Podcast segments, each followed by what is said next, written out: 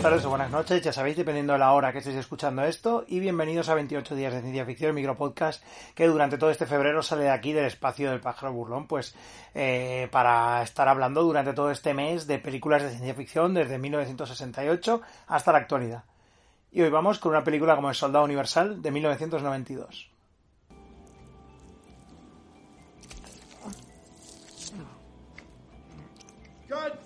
A whole fucking platoon dropping like flies. What the hell are you staring at? Do you have any idea what it's like out there? Do you? Well, I'm fighting this thing, man. I kick ass. Well, kiss ass. And I'm busting heads. It's the only way to win this fucking war. These shitheads. Yellow traitoring motherfuckers. They're everywhere. La importancia histórica de Soldado Universal no se puede, yo creo no se puede echar de menos realmente porque tres de sus participantes, en este caso pues obviamente Jean-Claude Van Damme, Dolph Lundgren y como no, pues eh, Roland Emmerich, pues llegaron a- al mainstream total ya con esta película. Este es el último espaldarazo ya que los lleva pues a- al reconocimiento absoluto y a bueno pues unas carreras más o menos dispares. Eh, digamos que es- ha sido Emmerich el que ha tenido más, ha sabido mantener más bien la, la estela del éxito como director. Pero, hostia, realmente es que es una película que, que tiene su, tiene su tema, ¿eh? Es, eh, tiene su miga, es importante para, para la carrera de los, de los tres involucrados. Y además es una película de ciencia ficción muy, muy divertida. O sea, que tiene un rollo muy de, muy, casi como de TVO del Capitán América. Yo siempre he dicho que es una película que mezcla cosas de los TVOs del Capitán América, cosas de películas de zombies, cosas de Terminator también, ¿no? Porque no deja de ser, pues, una persecución bastante más o menos apañada, pues por un entorno, por un entorno desértico, en este caso, es más similar casi a Terminator 2 que a la, que a la primera Terminator, sino que simplemente, pues eso es una, es una persecución en la que hay una trama, ¿vale? Pero principalmente es todo el rato unas personas persiguiendo a otras constantemente para silenciarlas. Bueno, ¿de qué va todo esto? A ver, ya habréis visto Soldado Universal mil veces, pero bueno, vamos a, vamos a, vamos a intentar pues hacer una sinopsis así rapidita. Estamos en la guerra de Vietnam a finales de los 60 y hay pues dos, dos soldados eh, que están ahí involucrados, eh, Luke Devereaux y luego el sargento Andrew Scott, que es su superior. Y bueno, pues después de que ya la cosa se desmadre y Andrew Scott se ponga en plan, se ponga en plan Marlon Brando y ya se le vaya totalmente la pinza, peor incluso que Marlon Brando, porque Marlon Brando, bueno, estaba calvo y, estaba calvo y loco, pero no iba cortando de las orejas a la gente y poniéndoselas de, de collar.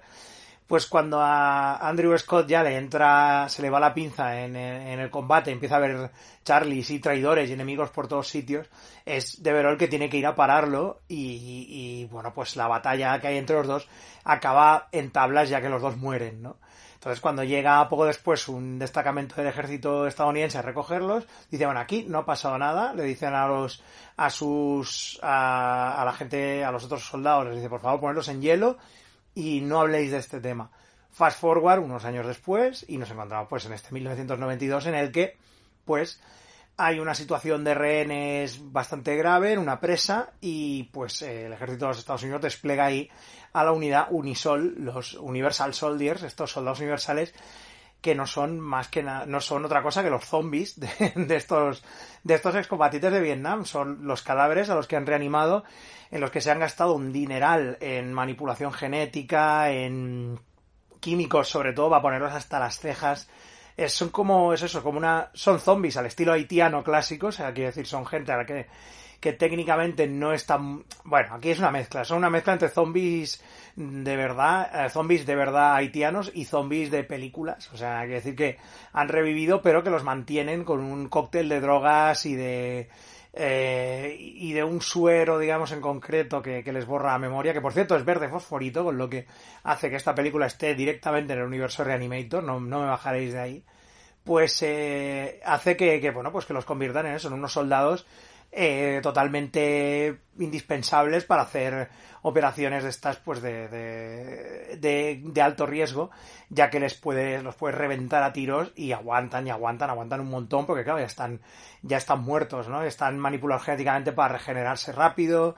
Pero ¿qué pasa? Que, que bueno, pues eh, estos soldados tan molones con su visor este a lo, a lo Dragon Ball Z que tienen ahí en el, en el ojo, que es una cámara que la resolución parece un videojuego de aquellos de FMV de Full Motion Video del Mega CD, o sea, no es, no, no ha envejecido muy bien, digamos, esa resolución.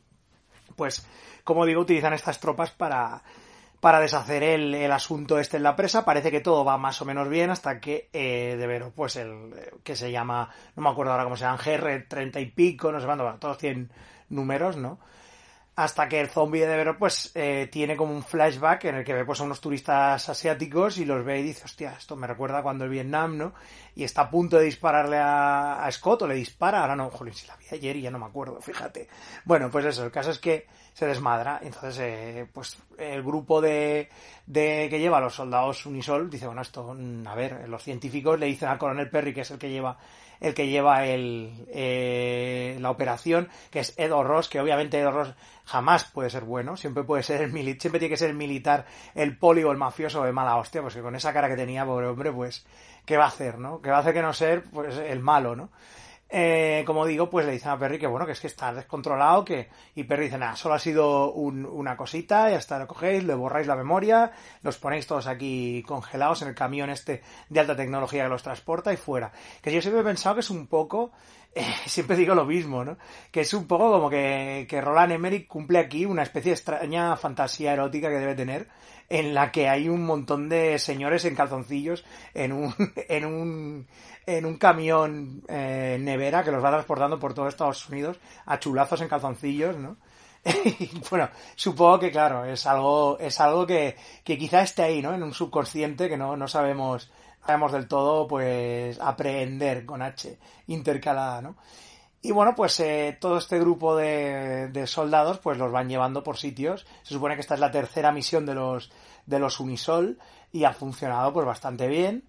Y me, me, hace gracia que entre ellos, este, por cierto, estaba, está Michael J. White en nada, en un momento que lo ves y te lo pierdes, que luego, más hacia adelante, eh, Michael J. White aparecería en otras, en otros, en otras secuelas de, la, creo que fue en la, en el retorno, que era del 99. Es que claro, el tema de lo de las secuelas es muy loco, ya lo, o sea, se supone que hay como, esta película y luego está eh, Carol Copetó, porque esto es una producción de Carol Co, Carol Copetó porque cocaína y mucho dinero y mucho gasto y entonces pues eh, Soldado Universal la pilló una productora canadiense, hicieron un par de, de telefilmes en el 98, pues luego se ve que los derechos volvieron o alguien compró los derechos o algo y pues eh, luego pues volvió Van Damme, esta vez con Michael J. White, con Bill Goldberg también, ¿no? Y demás pero esta como que tampoco, tampoco cuenta, porque luego ya las secuelas ya de partir de 2010, la de Regeneración y el Día del Juicio Final, que son las que vuelve Dos Langren, eh, como que se continúan con esta, pero con las otras no, ¿no? O sea, muy loco todo el tema de la continuidad, pero tengo ganas de volverme, de verme eh, Regeneración y, y, el Día del Juicio Final porque decían que eran muy peculiares, eran pelis muy peculiares, y la verdad es que me interesaría verlas. Bueno, entre otros los unisoles está Tiny Lister Jr. o Tom Lister Jr., que bueno, que es el tipo este Zeus, el que se enfrentaba mm, a Hulk Hogan en aquella película, ¿cómo se llama? Lucha al límite o algo así. Se llama No Holds Barrett, la original. Pero que es este tipo enorme, que tiene un poco el ojillo a la virulé, ¿no? Que se, que, eh, bueno, en fin, todo un personaje y que incluso luchó en la WWF en aquella época, eh, ahora, contra el propio Hulk Hogan en un combate que era bastante de vergüenza ajena. Bueno, pues ya que me, que me, voy por las ramas. Bueno, pues los Unisol se supone que eh, están ahí, se supone que la información sobre los Unisol está clasificada, el gobierno de los Estados Unidos no puede, la prensa no puede acceder a ella, excepto, obviamente, Verónica Roberts, interpretada por Ali Walker, que es una de estas actrices que la has visto en la tele 30 millones de años, siempre en procedimentales, de secundaria en comedia, siempre, ¿no? Es, eh, por eso es, es, esa rubia que fuma que, y que es muy puñetera y que te las devuelve siempre, ¿no? Es un poco su papel aquí. Pues Verónica es una reportera que, pues que, aparte de que la han despedido, pues eh, cuando estaba haciendo la cobertura de lo del asalto, decide que, bueno, que, que lo de los Unisol, pues que huele raro, y va a y decide, pues, eh, con, su, con su compañero, al que matan bastante rápido, eh, intentar ver pues qué está pasando, eh, intentar pues saber qué son esas personas, estos super soldados que, de los que no quiere hablar nadie. Y bueno, al final sería un pitote tan grande que al final pues eh, Verónica se tiene que ir con, con uno de los Unisol, con Devero, y los otros pues le, le, siguen la pista muy cerca pues por todos los desiertos de, de la costa este, de los, de, de la costa oeste, perdón, de los Estados Unidos. Y nada, pues es, tiene todo este rollo, pues eso, road movie, persecución, mucha gasolinera, muchos motores grasientos. Eh, claro, de Vero se supone que va recuperando más o menos la memoria, pero tienen esa cosa del, del tienen los, los, Unisol, tienen esa cosa del overclocking, de que están como muy requete potenciados genéticamente y con un montón de cócteles de drogas, y están pues que se sobrecalientan muy rápido, tienes que enfriarlos, y cuando se enfrían se regeneran, ¿no? Se supone que recuperan, que se hacen, se quitan las, o sea, sus heridas desaparecen con frío, entonces claro, eh, tenemos todas esas escenas en las que obviamente Van Damme tiene que despelotarse, tiene que enseñar el culo porque ya que se lo ha currado, pues, ya que se lo ha currado al menos, que lo enseñe, ¿no? Y le vemos ahí, pues, en esas escenas en las de, por favor, busca algo duro, tengo un cacharro de rastreo implantado, por favor, tienes que buscar, toquetea por aquí, busca algo duro, ¿no? En fin, ¿no? Las, los, los, dobles sentidos ni tan dobles, en este caso, luego las bañeras, las bañeras de hielo para regenerarse, ¿no? Todo esto que la verdad mola, mola mucho. Está muy guay el concepto este de super soldados y de las reglas absurdas que les ponen, pero al menos son reglas, ¿no? Está muy guay. Y obviamente, pues Andrew Scott vuelve de nuevo a, después de que se haya enfrentado con Devero al principio, vuelve a recuperar todo el tema de los recuerdos de Vietnam y vuelve a estar pues de nuevo cucu y se dedica pues a, a fastidiar a todo lo que, a todo lo que puede. Eh, intenta cazar a Devero varias veces bajo las órdenes del coronel Perry, pero en cuanto ve que ya no, ya no le sirve con el Perry se lo carga, se carga un montón de científicos y bueno, pues eh, monta un grupo Unisol él solo para, para, tiene acojonados a los científicos, a los que obviamente luego pues acaba dándoles matarile y se enchufa pues todos los, todos los eh, esteroides y movidas que, que se tiene que, se tenga que enchufar para ser todavía más poderoso que deber y machacarlo, ¿no?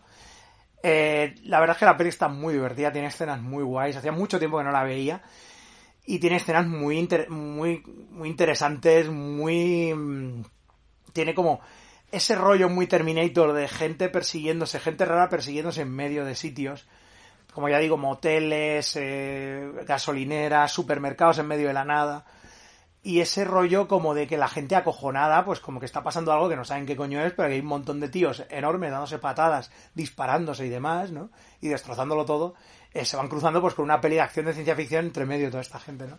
Tiene algunas escenas muy guays como lo de cuando eh, los recoge Scott recoge los cadáveres de los otros Unisol y se los lleva a una cámara frigorífica de un de un supermercado que ahí está ahí perdido en la mano de Dios en plan de a ver si venga firme soldado levántese no ya que no que no funciona no que necesita la tecnología del del camión que lo han destruido entonces pues no puede levantar a esos zombies de nuevo para que luchen para él no y bueno, pues obsesión obviamente con volverse a hacer un collar de orejas, que es de lo que todo el mundo se acuerda de la película, ¿no?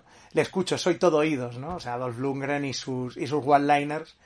Y bueno, y claro, y luego pues nada, lo, lo habitual de Van Damme, enseñar el culo, patadones, no se abre de piernas aquí, cosa que quiere decir que mal Van Damme, o sea, ahí tendrías que haber puesto en la cláusula lo de las piernas como siempre. Pero bueno, está muy gracioso también como zombie que se va recuperando, con esos momentos como el, de, el del dinner este en el que se paran a comer y Verónica sale fuera porque le, para llamar a alguien y se encuentra con que, que de Veró se ha zampado medio menú, que va pidiendo ahí comida y comida y comida sin parar. Que yo asumo que esto a nivel de guion no se explica mucho, pero supongo que de Veró debe ser como Wally West, como Flash, que tiene que comer un montón para recuperar toda la energía que va gastando. Supongo que sí, ¿no? Como, como eh, super soldado que está recargadísimo, pero bueno, esto ya son elucubraciones mías, pero imagino que es algo que a lo mejor pues estaría en el guion y no se ve tan claro, ¿no? Y bueno, pues la cosa culmina en eso, en básicamente en ir a buscar al tío que, que ayudó a crear los Unisol. Luego, obviamente, la familia de Vero todavía está viva, porque no han pasado tantos años desde el final de la guerra de Vietnam. Claro, es que lo ves ahora y casi que, y es eso, han pasado más años desde la puñetera peli que desde el final de la, de la guerra de Vietnam hasta la, hasta la peli, ¿no? Así que bueno, en fin, son cosas que, claro, al paso del tiempo, ¿no? Y, y, muy bien, la verdad es que es una peli entretenidísima, volverla a ver, de nuevo ha sido, ha sido genial y que obviamente pues eh, está claro, ¿no? Que Rohan Emmerich tenía arte ahí para, para dar mucho arte con el tema de la, de, cómo de cómo se hacía la acción, de los one-liners. El tío tenía muy bien pillado lo que era el cine comercial de acción y de aventuras de, de esa época. Y tiene ese acabado, pues, que se le nota que es una peli más o menos barata, pero está muy bien hecha, está muy bien acabada para todo lo que, pues eso, para el, supongo el presupuesto limitadito que tenía, que tampoco tenían unos nombres de la hostia, como ya digo, pues Van Damme y Lundgren eran tíos que eran muy reconocidos a nivel a nivel de, pues eso, serie B plus y más, y bueno, pues como los dos eran, eran físicamente imponentes y unos guaperas, pues claro, obviamente había que ponerlos ahí front and center, o sea, realmente casi, es que eh, incluso obviando cosas de, típicas de, de, de, este tipo de películas, no hay un rollo tampoco entre el personaje femenino y Van que es una cosa que más o menos se agradece, que no siempre se tenga que forzar el rollo entre los personajes, el rollo que claro, ya sabemos que Rowan Emmerich y el matrimonio heterosexual son cosas que no suelen ir muy juntas en las películas, si os fijáis, pues Rowan Emmerich siempre está ahí como destruyendo matrimonios, ¿no? Es un poco ese rollo, ¿no? Pero bueno, en fin, esa es otra de mis teorías, de, de mis, de mis cosas con Rowan Emmerich, que bueno, es un tío al que admiro muchísimo y que me mola un montón, pues, eh, volver a ver algunas de sus, de sus películas, otras no tanto, pero en general es un tipo que sabes que te puede, que te puede entretener siempre. Así que nada, nos vemos mañana con la próxima reseña.